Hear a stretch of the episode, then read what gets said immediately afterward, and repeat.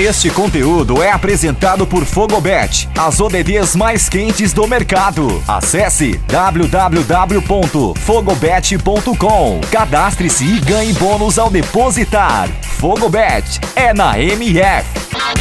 Fala fanático futebol, aqui quem fala é Bruno Atanásio, comentarista da Rádio Melhor do Futebol, e eu vou passar minha análise do jogo entre Espanha e Suécia pela primeira rodada do Grupo E na Eurocopa 2020.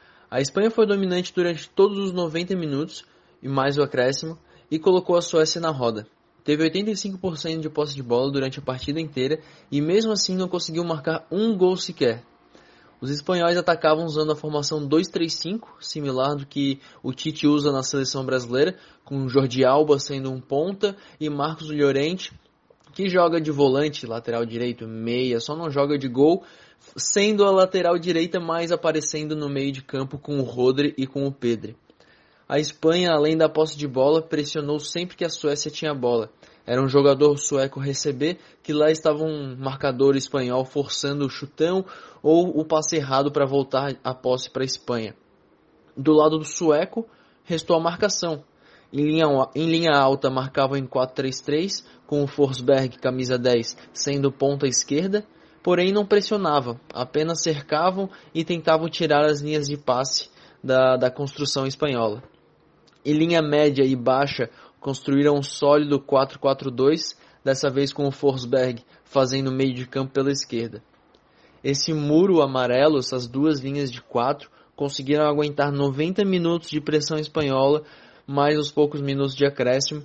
E quando a Espanha conseguia infiltrar na área para o remate, o ótimo goleiro Olsen, Robin Olsen, reserva do Everton da Premier League, estava embaixo das traves para fazer para garantir o zero no placar. Na minha opinião, ele foi o personagem da partida com cinco defesas dessas.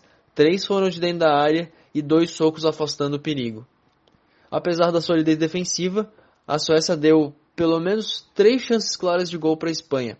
Na primeira e na terceira, essa última no fim do segundo tempo, Olsen fez boas defesas. Já na segunda, o zagueiro Danielson furou e deixou o Morata cara a cara com Olsen e o camisa 7 da Espanha finalizou para fora.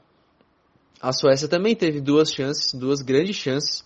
A primeira no fim do primeiro tempo, aos 40 minutos, com Alexander Isaac fazendo uma jogada individual, onde ele chutou, o Llorente foi afastar, mas ela carimbou, a bola carimbou a trave e voltou para as mãos do Unai Simon, que, é, que era o goleiro da Espanha hoje. E teve outra no início do segundo tempo, aos 15 minutos, onde novamente Isaac fez uma linda jogada com o Forsberg e só passou por Marcos, para o Marcos Berg sozinho, sem goleiro, e ele conseguiu perder o gol. Inacreditável. Sendo assim, ambas equipes não foram efetivas, mas principalmente a Espanha, que teve todos os números positivos, melhores que a Suécia, e não conseguiu balançar a rede. A partida terminou em 0 a 0 e com esse empate, a Eslováquia, que antes tinha vencido a Polônia, é líder do grupo E com 3 pontos. A Espanha e a Suécia seguem com um ponto e a Polônia do Lewandowski é a lanterna com zero pontos.